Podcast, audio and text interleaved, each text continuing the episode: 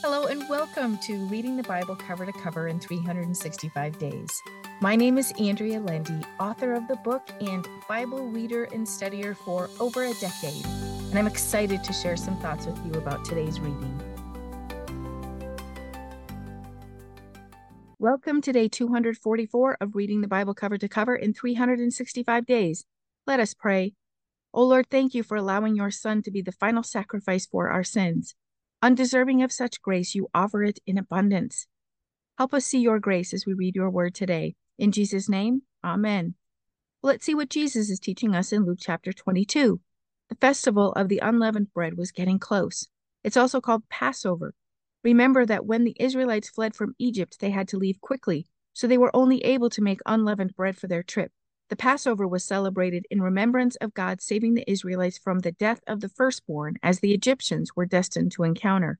This became a seven day festival. We read about Satan entering Judas, who agreed to betray Jesus. Verse 5 says the chief priests and captains were delighted. Although this was God's plan, we see how sin operates in this situation. Collaborators in sin are delighted when they add another person to their circle. Everyone was excited, and Judas looked for an opportunity to betray Jesus. We know he found it. Jesus delivered the first communion with his disciples, including Judas. Jesus didn't exclude him, even though he knew Judas was going to betray him within hours. Jesus shows us how to deal with our enemies in this scripture. He also knows his disciples will scatter that evening, and yet they too receive communion and prayer. Imagine the Messiah praying for you in person as these men were so blessed to receive. Jesus tells them that Satan has asked excessively for him to shift them like rain. Again, Jesus knows they will disown him and prays earnestly that they will be made safe from the enemy. May we too know that Jesus is praying for us to keep us safe. Let us also pray as Jesus taught us to and ask the Lord to keep us from temptation and evil. In verse 44, we read that Jesus was in such agony that he sweat drops of blood. And then Judas and his enemies came for him, and Jesus said, this is your hour, and the power which darkness gives you has its way. Everyone scatters, and Peter follows. In this rendition, we read that Jesus turned and looked at Peter when he denied him for the third time. Both hearts must have broken a little at that moment. Lastly, we read that Jesus is treated with contempt, insults, and beatings. The great I am was mistreated and hurt for each of us. May our hearts be thankful to him as he offered himself as a sacrifice for us all. Let's see what Paul is teaching the Corinthians in chapter 13. This is the last chapter in this letter to the Corinthians. Paul tells them to look at themselves and make sure they are following Christ in the example he set. Paul still wonders what he will find when he travels to their city. He doesn't want to be harsh with them and hopes he won't have to. His last words are an encouragement to us all.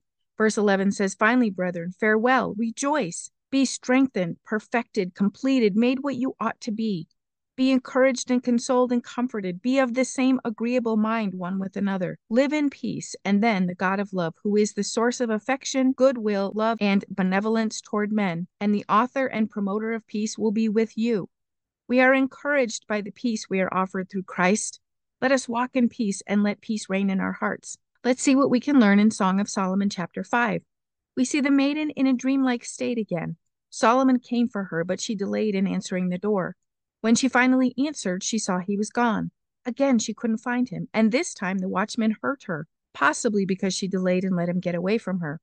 Then she begs the daughters of Jerusalem to help her find him, and she describes all of his wonderful characteristics through the rest of the chapter.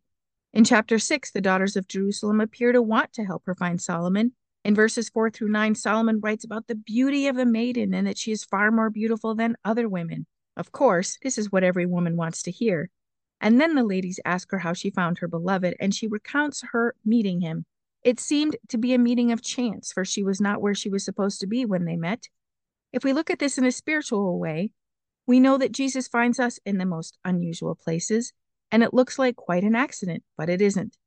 There is nowhere he won't go to find us and establish a relationship with him.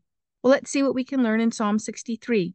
This psalm was written when David was in Judah because his son Absalom challenged him for the kingdom. He was sad to have to leave the house of God that he spent so much time in. Here we see he is in a dry and weary land, according to verse 1, yet he still praises God. Verse 3 says, Because your loving kindness is better than life, my lips shall praise you. We can follow David's example once again. He is distraught and yet praises God during difficult times. May our hearts turn to God no matter what our circumstances may be, and may we praise Him for who He is. Let us pray. O oh Lord, thank you for sending your Son to be the sacrifice for our sins. Thank you for making a way for us to have relationship with you. We are truly blessed to have your Holy Spirit reside within us. May we praise you today, Lord. In Jesus' name, amen. Thank you for walking this journey with me and being a faithful reader of God's Word. I pray that He shows Himself as the God who loves you deeply and cares about every detail in your life. Come back tomorrow for some more thoughts and insights as you read God's Word.